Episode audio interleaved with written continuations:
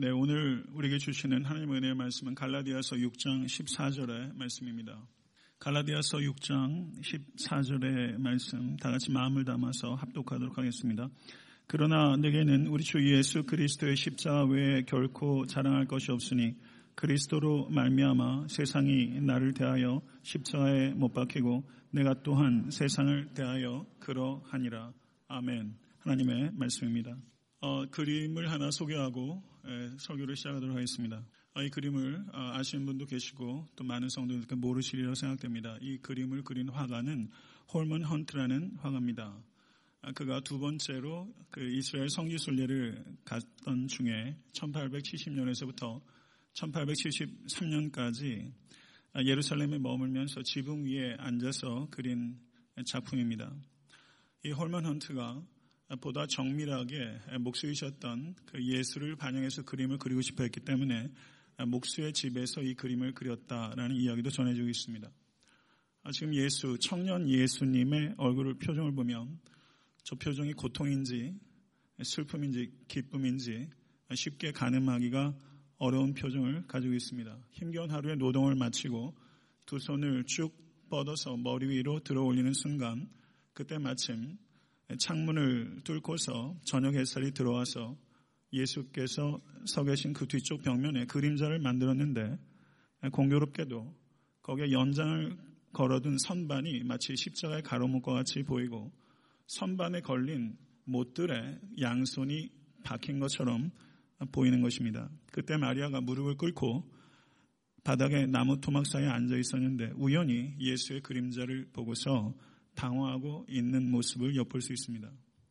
이 그림이 명성을 얻게 된 계기는 이 그림이 역사적 허구임에도 불구하고 성경적 진실을 담고 있기 때문입니다. 이 그림이 담고 있는 성경적 진실은 예수 그리스도의 십자가는 예수 그리스도의 탄생에서부터 공생의 전과 그리고 공생의 그리고 골고다에 이르기까지 십자가가 예수 그리스도의 삶 전체의 중심이요 목표요 표되었다는 진실을 이 사진이 담고 있기 때문입니다. 그것을 이 그림이 잘 포착했기 때문에 명화로 알려주고 있는 것이죠.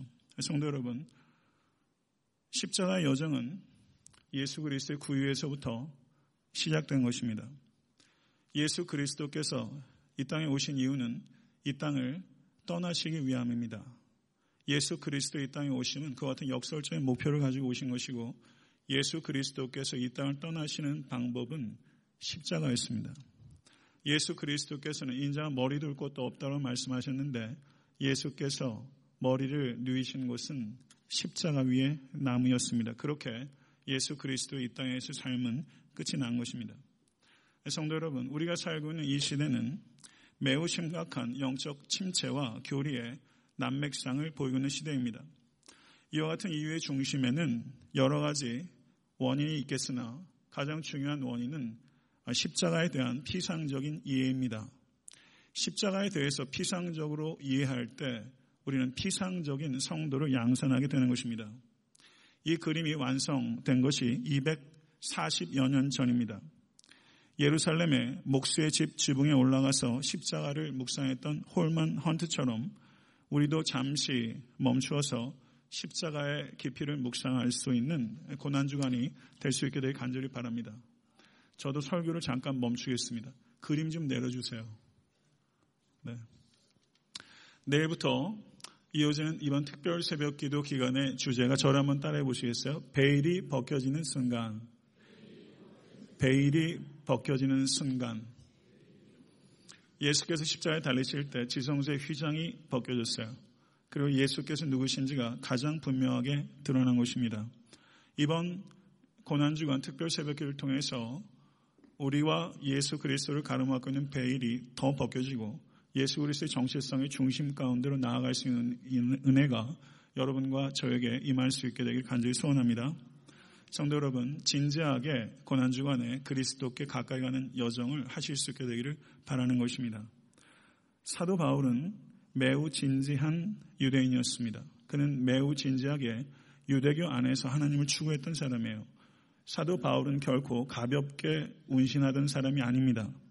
내가 8일 만에 할례를 받고 이스라엘 족속이요 베냐민 지파요 히브리인 중에 히브리인이요 율법으로는 바리새인이요 열심으로는 교회를 박해하고 율법에 의로는 흠이 없는 자로다.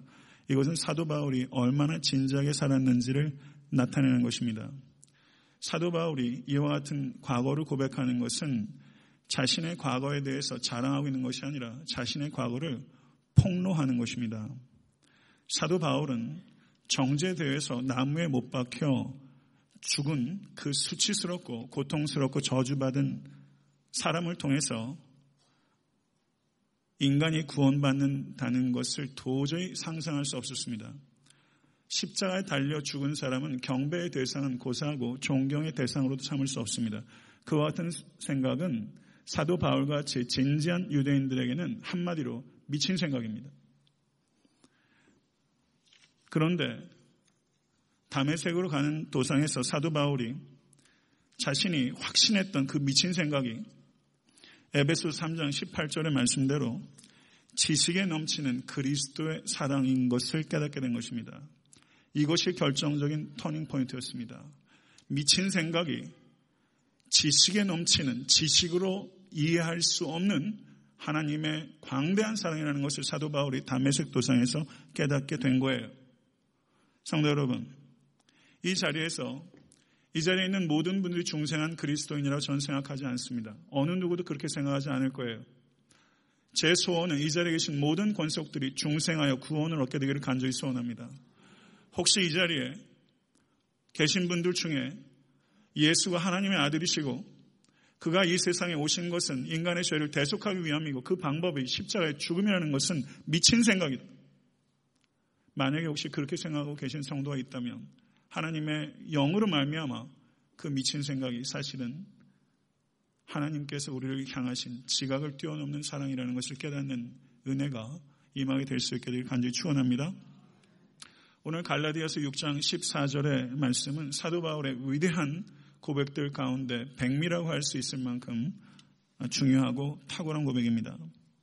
이 고백은 갈라디아 성도들에게 보낸 갈라디아서 서신서의 제일 마지막 부분 서간문의 형식으로 말하자면 추신에 해당되는 부분에 있는 고백입니다. 사도 바울은 이 추신에서 갈라디아서 전체를 통해서 저가 구성해 온 모든 내용들을 요약하고 있고 다시 한번 힘주어 자신이 강조하고 있는 말을 말하고 있는 것입니다. 갈라디아 교회는 사도 바울이 직접 복음의 씨앗을 뿌리고 전도하고 선교하고 그리고 아비의 마음으로 양육해서 세운 교회입니다. 그런데 그 교회에 유대주의자, 신학적으로는 주대의저들이 들어와서 바울이 전한 복음, 바울이 전한 복음은 예수 그리스도의 십자가의 복음입니다. 오직 십자가의 은혜를 믿음으로 말미암아 값없이 의롭다 여기심을 받는다는 이 싱칭의 복음을 요동케 하는 자들이 들어오게 된 것입니다. 그들의 주장은 예수 그리스도의 십자가를 믿는 것만으로는 구원을 얻을 수 있기 때문에 없기 때문에 십자가는 율법 행위로 보충되어져야 되고 가장 대표적인 율법 행위는 할례이기 때문에 이방인 그리스도인들이 할례를 받아야 구원이 안전해진다라는 거짓된 가르침을 이야기한 것입니다. 이것은 복음의 일부를 훼손하는 것이 아니라 복음 전체를 망치는 것입니다. 사도 바울은 이와 같은 거짓 교사와 거짓 가르침에 맹렬한 분노를 나타냈고 그들을 향한 혐오감을 표현하게 주저하지 않았습니다. 성도 여러분, 우리가 살고 있는 이 시대는 성경 시대 이상으로 거짓 교사들과 거짓된 가르침이 범람합니다. 인본주의의 얼굴을 가지고 교회에 침투해 오고 있습니다. 효용성이라는 이름을 가지고 교회에 침투해 들어옵니다. 성도 여러분, 여러분과 저에게 필요한 것은 거짓된 복음에 대한 맹렬한 혐오감과 분노입니다. 이것을 나타낼 수 있게 되길 간절히 소원합니다. 그래서 사도 바울께서는 그 주대의자들, 유대주의자들의 정체를 사도 바울은 폭로합니다. 물은 육체의 모양을 내려하는 자들이 억지로 너에게 할례를 받게 하면 그들이 그리스도의 십자가로 말미암아 박해를 면하려 함뿐이라. 할례 받은 그들이라도 스스로 율법을 지키지 아니하고 너에게 할례를 받게 하려 하는 것은 그들이 너희의 육체로 자령하려 함이라. 라고 말하면서 거짓 교사들의 정체를 사도 바울이 폭로하고 있는 것입니다. 본질에 속한 문제에 있어서는 우리는 사도 바울 같이 강철 같아야 됩니다. 성도 여러분, 할례는 하나님께서 이스라엘 백성에게 언약의 표징으로 주신 것입니다.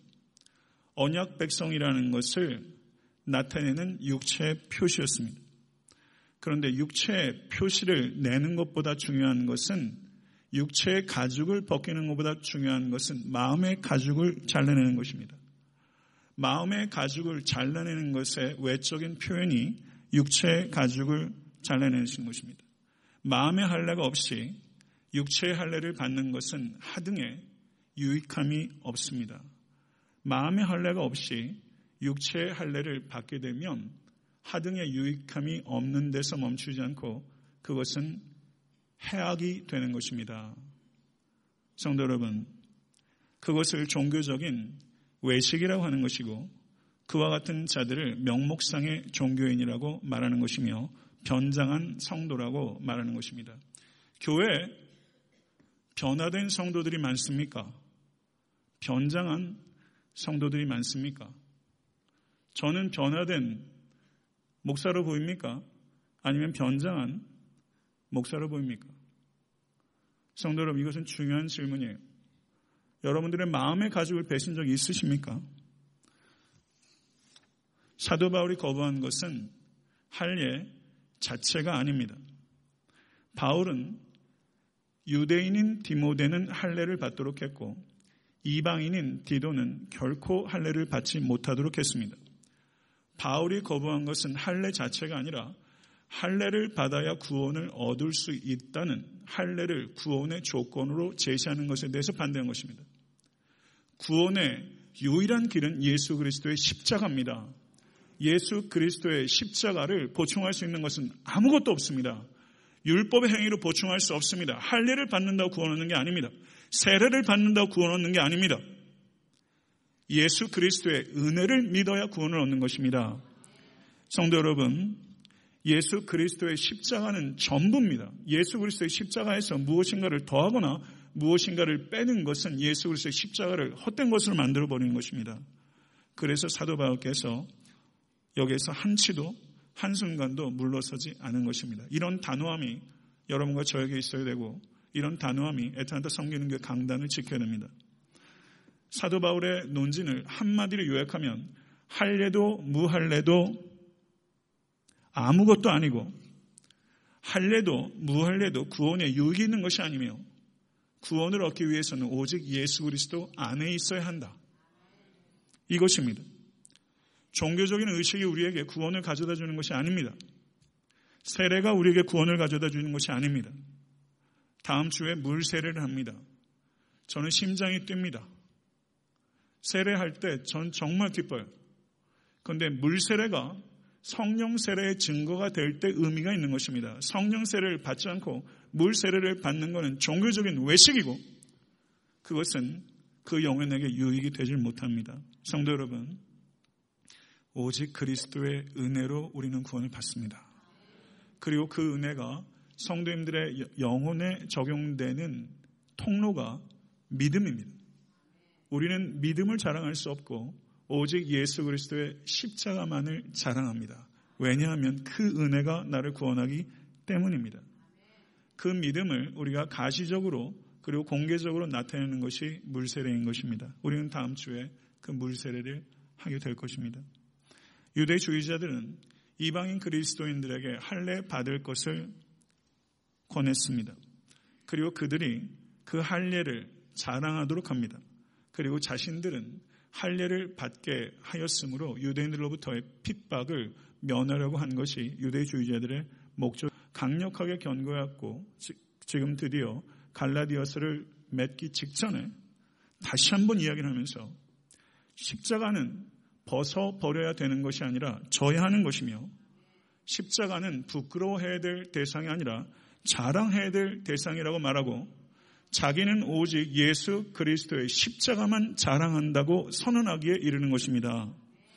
성도 여러분, 사도 바울께서 빌립보서 3장 7절에서 9절에 그러나 무엇이든지 내가 유익하던 것을 내가 그리스도를 위하여 다 해로 여길 뿐더러 또한 모든 것을 해로 여김은 내 주 그리스도 예수를 아는 지식이 가장 고상하기 때문이라.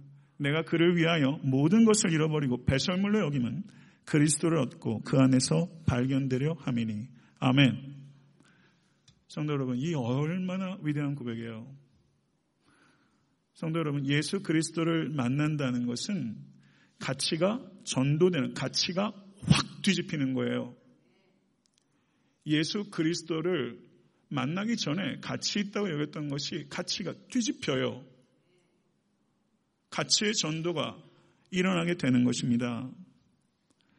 유대교에서 사도 바울이 그토록 진지하고 사도 바울은 진실했고 성실했어요. 그런데 그렇게 추구했던 것들이 사실상은 하나님께 영광을 되는 것이 아니라 하나님의 뜻을 정면으로 거역하고 하나님께 반역하는 것이었다는 것을 하나님의 뜻을 왜곡하는 것이었다는 것을 사도 바울이 깨달았어요. 그 깨달음이 얼마나 고통스러웠겠어요. 그러나 그 깨달음은 귀한 겁니다.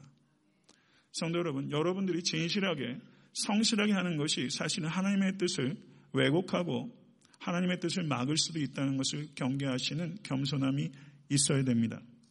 사도 바울은 그 가치가 뒤집히는 일들이 담에색 도상에서 일어났어요. 그리고 그 가치가 바뀐 후에 한 번도 조금도 사도 바울은 흔들리지 않았어요. 예수 그리스도의 십자가만 사랑하고 예수 그리스도의 십자가만을 자랑했습니다. 성도 여러분, 여러분에게 그 소망이 있으실 수 있게 간절히 축원합니다. 오직 예수 그리스도의 십자가만을 사랑하고 예수 그리스도의 십자가만을 자랑하기 원하는 분 한번 아멘 해보세요. 믿습니다. 그게 쉬운 길이 아니지만 여러분 마음속에 그 진심이 있다는 것 제가 느껴요. 제가 설교하면서도 이렇게 쭉 돌아보면서 아이 컨택을 하는 편이에요. 제가 낯이 좀 얇은 사람이지만 제가 아이 컨택을 해요. 여기서도 제가 조금 전에 성도님들 얼굴을 쭉 한번 훑어봐요. 그래도 교회 오셨는데 한 번이라도 얼굴을 좀 보려고. 무슨 생각이 있는지 알아요? 성도님들의 모습에 갈망이 있어요. 그걸 제가 느껴요. 오직 예수 그리스도만 사랑하고 자랑하고 싶은 마음이 있다는 것 제가 느껴요. 있으시죠? 잘 안 되시죠? 그래도 그 마음이 있잖아요. 그럼 그 마음 끝까지 갖고 계세요. 어떤 의미에서는 그 마음을 지키려고 하는 게 하나님을 더 감격하게 할지도 몰라요. 오직 예수 그리스도만 사랑하고 예수 그리스도만 자랑하는 성도. 그렇게 주님 앞에 서십시오. 1945년에 미국의 트루만 대통령이 전함의 선상에서 북한으로부터 지금 방금 히로시마의 원자 폭탄이 떨어졌다는 소식을 들었어요. 그랬더니 이 트루만 대통령이 뭐라고 말했냐면 이것은 세계 역사상 가장 위대한 일이었습니다. 라고 폼을 잡았어요. 원자 폭탄 떨어진 게 세계 역사상 가장 위대한 일이래. 트루만은 틀렸습니다. 세계 역사상 가장 위대한 일은 하나님의 아들이신 예수께서 십자가 위에서 죽으신 일입니다. 그것이 세계 역사상 온 우주에서 가장 위대한 사건입니다. 성도 여러분, 정말 예수 그리스도의 십자가가 세계사에서 가장 위대한 사건이고 내 개인사에서 가장 위대한 사건이라면 우리는 그것을 자랑해야 합니다. 많은 것들을 자랑하는 가운데 예수 그리스도의 십자가도 그 중에 한 대목이 되는 것이 아니라 오직 예수 그리스도의 십자가만 자랑하는 성도가 되실 수 간절히 바랍니다. 이런 단순함이 여러분과 저에게 있을 수 있게 되길 바라요. 단순해져야 편해져요. 단순해져야 강력해집니다. 주여 나를 단순하게 하옵소서. 이게 윌리엄 템플의 기도예요. 주여 나를 단순하게 하옵소서. 오직 예수 그리스도의 십자가만 자랑하고 예수 그리스도의 십자가만 사랑하게 해달라. 그러면 삶이요 죽을 맛이 되는 게 아니라 살 맛이 됩니다. 그래야 기쁨이 생겨요. 십자가를 자랑하는 게 뭐예요? 목에다 십자가를 걸고 다니는 건가요? 십자가를 자랑하는 게 십자가의 첨탑을 근사하게 세우는 건가요? 아니에요. 십자가를 자랑하는 건요. 십자가를 내 삶의 중심으로 여기는 거예요. 그리고 다른 것들은 배설물로 여기는 거예요. 그리고 오직 십자가의 도를 증거하기 위해서 십자가를 지는 섬김과 희생의 삶을 사랑하는 거예요. 그게 십자가를 자랑하는 거예요. 다소간에 자랑하면서 살아오셨잖아요. 그렇죠. 힘내세요. 잘해고 계세요. 그럼 앞으로 더 잘하세요. 성도가 십자가만을 자랑하기 원하는데 그렇게 잘 안 되는 이유가 뭐냐면 십자가의 도를 깊이 있게 모르기 때문이에요. 예수 그리스도께서 십자가에서 죽으신 것은 예수께서 화목제물이 되셨다는 것을 의미합니다. 예수께서 화목제물이 되셨다는 성경의 표현은 사실상 신약 성경에 네 번밖에 등장하지 않아요. 그래서 어떤 자유주의 학자들, 그 중에는 상당한 명성을 가지고 있는 학자들도 있습니다. 화목제물이 되셨다는 것을 부인해요. 하나님께서는 인간의 죄에 대해서 진노하지 않는다고 말해요. 그렇기 때문에 화목제물이 있을 수도 있을 필요도 없다고 주장하는 자유주의 학자들이 많이 있습니다. 성도 여러분, 하나님의 진노는 하나님의 비인격적인 성품이 아니라 하나님의 사랑과 같이 하나님의 인격적인 성품입니다. 하나님의 사랑이 찬송받기에 마땅하신 하나님의 성품인 것처럼 죄를 혐오하시는 하나님의 진노는 우리가 마땅히 찬송해야 될 하나님의 거룩한 성품입니다.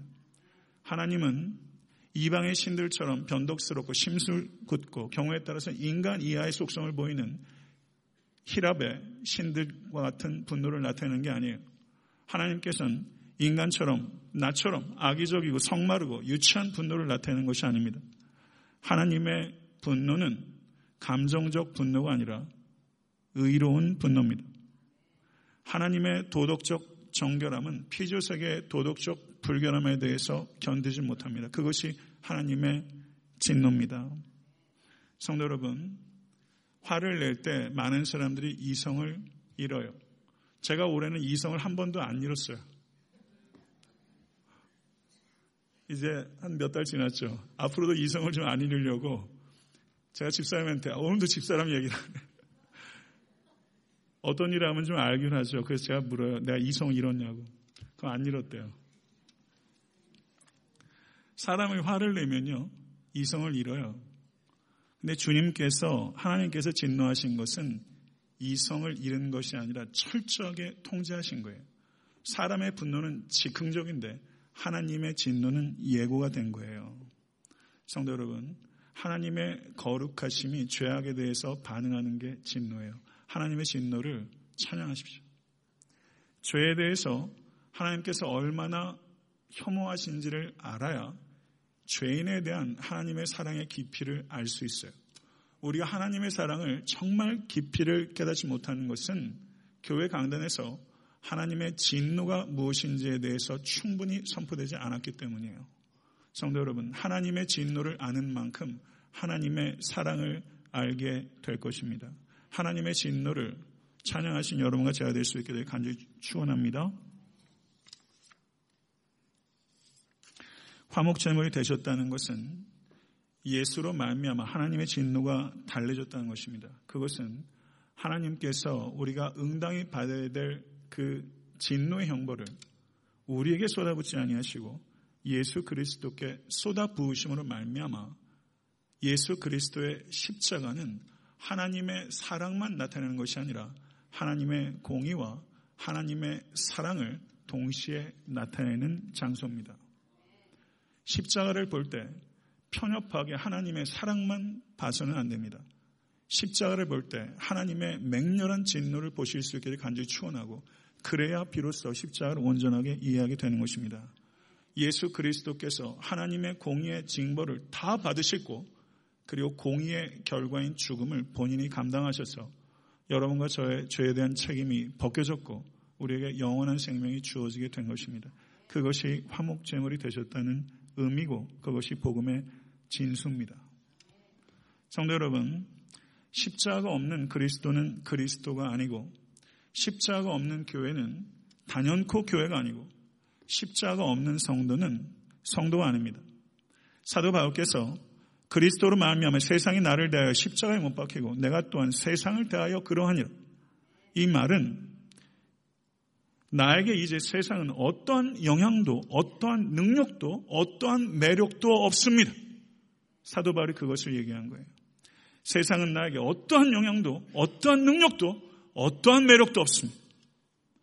성도 여러분, 그리스도인에게 십자가는 저도 그만, 안 져도 그만하는 추가 사항이 아니라 그리스도에게 십자가는 인에게 십자가는 반드시 져야 되는 필수 사항. 그리스도인은 누굽니까? 십자가를 지는 사람입니다.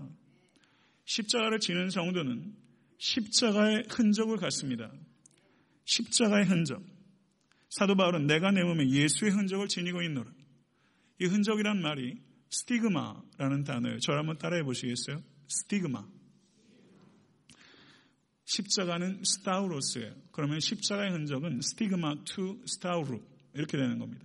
십자가의 흔적. 예수 그리스도의 십자가의 흔적을 사모하십시오. 성도들 요즘 젊은 사람들 문신 많이 해요.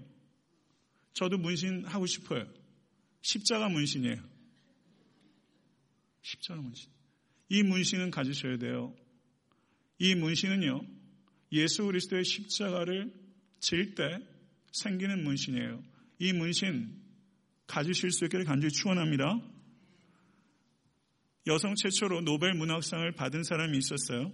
스웨덴 소설가입니다. 쉘마 라게르 래프라는 사람인데요. 이 사람이 쓴 동화 중에 닐스의 모험이라는 애니메이션이 있어요. 아마 다 아실 거예요. 그런데 이 사람이 쓴 또 다른 동화책이 있는데 진홍 가슴새라는 동화가 있어요. 그 내용을 제가 간략하게 말씀드릴게요. 하나님께서 잿빛 털을 가지고 있는 작은 새를 창조하셨어요. 그리고 그 새에게 하나님께서 뭐라고 말씀하셨냐면 내 이름은 진홍 가슴새란다. 이렇게 이름 붙여주셨어요. 그래서 이 작은 새가 너무 호기심이 생겨서 맑은 호숫가로 날아갔어요. 그리고 호숫가 물에 비친 자신의 모습을 봤는데 진홍색 깃털은 하나도 없는 거예요. 온통 잿빛이에요.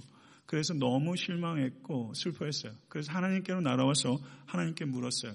하나님, 저는 온통 잿빛털을 가지고 있는데 어찌하여 진홍 가슴새라는 이름을 붙여주셨습니까? 이렇게 물었더니 하나님이 말씀하세요. 내가 참 사랑을 베풀 수 있게 될 때 그 이름에 합당한 깃털을 갖게 될 것이다. 그 후 세월이 많이 흘렀어요. 근데 진홍 가슴새 둥지 근처에 골고다가 있었어요. 거기에 십자가 세워졌어요. 어떤 사람이 매달려 있는 게 보여요. 그런데 진홍 가슴새가 평소에 사람을 두려워해서 가까이 가지 못하는데 가운데에 달려있는 사람에게 유독 마음이 가고 그 충동을 이기질 못했어요. 그래서 진홍 가슴새가 가운데 달려있는 사람에게로 날아갔어요. 날아가 보니까 머리에도 가시 면류관이 씌어져 있어요. 그 가시 멸류관 가시 가시마다 검붉은 피가 맺혀 있어요. 그래서 진홍 가슴새가 작은 부리를 가지고 그 가시를 하나 하나 뽑기 시작했어요. 뽑기 시작하는데 검붉은 피가 솟구치더니 이 잿빛 진홍 가슴새의 몸을 피로 적시기 시작했어요. 그렇게 가시를 뽑다가 진홍 가슴새가 다시 자신의 둥지로 돌아갔어요. 왜냐하면 그 사람이 죽었기 때문이에요. 그런데 가시 멸류관을 쓴 그 사람이 죽기 전에 입술을 움직여 진홍 가슴새에게 이렇게 말했어요. 내가 참 사랑을 베풀었으니 이제까지 구하던 것을 갖게 될 것이다. 그렇게 이야기를 했어요. 진홍 가슴새는 그 말의 의미를 몰랐어요. 그래서 호수로 가서 아무리 닦아도 가슴에 묻은 그 진홍색이 벗겨지지 않고 그것이 영원한 흔적이 됐다는 거예요. 동화책 한 권 읽으셨네요. 진홍 가슴새. 이 이야기가 어떤 얘기예요? 잿빛의 깃털을 가지고 있는 새가 진홍 가슴새라는 이름의 정체성을 찾아가는 이야기예요. 성도 여러분, 우리가 딱 이 새예요. 예수 그리스도의 십자가로 구원을 얻었는데 십자가를 지지 않는 정체성의 혼란을 겪고 있어요. 이 고난 주간에 우리는 이 정체성의 혼란을 벗어야 됩니다. 예수 그리스도의 십자가로 구원을 얻은 성도는 예수 그리스도의 십자가를 전하고 그 십자가를 증거하지 않을 수 없습니다. 그것을 증거할 때 우리는 비로소 가슴에 진홍색을 갖게 될 것이고 예수 그리스도의 보혈로 구원받은 성도의 증거가 나타나게 될 거예요. 그 보혈이 여러분의 가슴에 흥건히 적셔질 수 있게 되 간절히 축원합니다. 이 보혈이 적셔져야 살아요. 이 보혈이 적셔져야 소망이 생겨요. 이 보혈이 적셔져야 위로를 얻어요. 누가 위로해요? 여러분은. 누가 참된 소망 줄 수 있습니까? 예수 그리스도의 보혈에 그 보혈에 여러분 흠뻑 젖으셔야 됩니다. 정체성 혼란? 이젠 남의 이야기 됐으면 좋겠어요.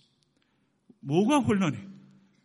십자가로 구원하는 성도가 십자가를 사랑하지 않아요. 십자가를 노래를 하면서 십자가를 지질 않아요. 이게 혼란이에요. 언제까지 진홍 가슴새란 이름을 가지고 있으면서 잿빛 털만을 가지고 있으실 거예요. 성도 여러분, 예수 그리스도의 머리에 박힌 가시를 뽑아내면서 성도 여러분, 우리가 우리의 삶에 할 수 있는 건요, 작은 부리로 할 수 있는 가시 몇 개 뽑는 거예요. 뭐 대단한 일을 하겠습니까? 그러나 주변의 사람들에게 여기 가시 안 박힌 사람 있어요? 한번 손 한번 들어볼까요? 가시 안 박힌 사람. 가시 안 박힌 사람 있어요? 다 박혀 있어요. 큰 가시, 작은 가시, 만신창이로 박혀 있는 사람들 있어요. 그 가시가 주님만이 뽑아주실 수 있는데 많은 경우에 하나님께서 그 가시를 진홍 가슴새를 통해서 뽑아주세요. 그 가시를 뽑아줄 때 사도 바울은 그것을 뭐라고 하냐면 갈라디아서 5장 6절에 저를 한번 따라하세요. 사랑으로 역사하는 믿음. 사랑으로 역사하는 믿음이에요. 사랑으로 역사하는 믿음이란 뜻은 믿음은 사랑으로 증명이 된다는 뜻이에요. 사랑으로 존재한다는 뜻이에요. 만약에 사랑으로 표현되지 않고 사랑으로 존재하지 않는 믿음은 구원에 얻는 믿음이 아닙니다. 그게 복음이에요. 다른 사람의 가시를 뽑아주는 일에 무관심하다며 성도 여러분, 예수 그리스도의 십자가의 그 가시를 모르는 거예요. 모르는 거예요. 성도 여러분, 작은 부림은 어때요?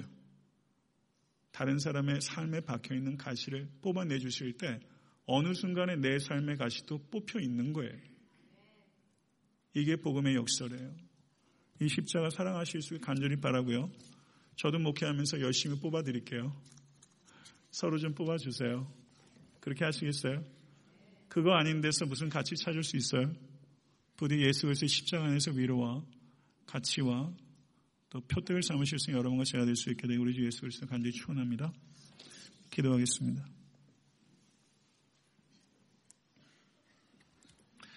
주님,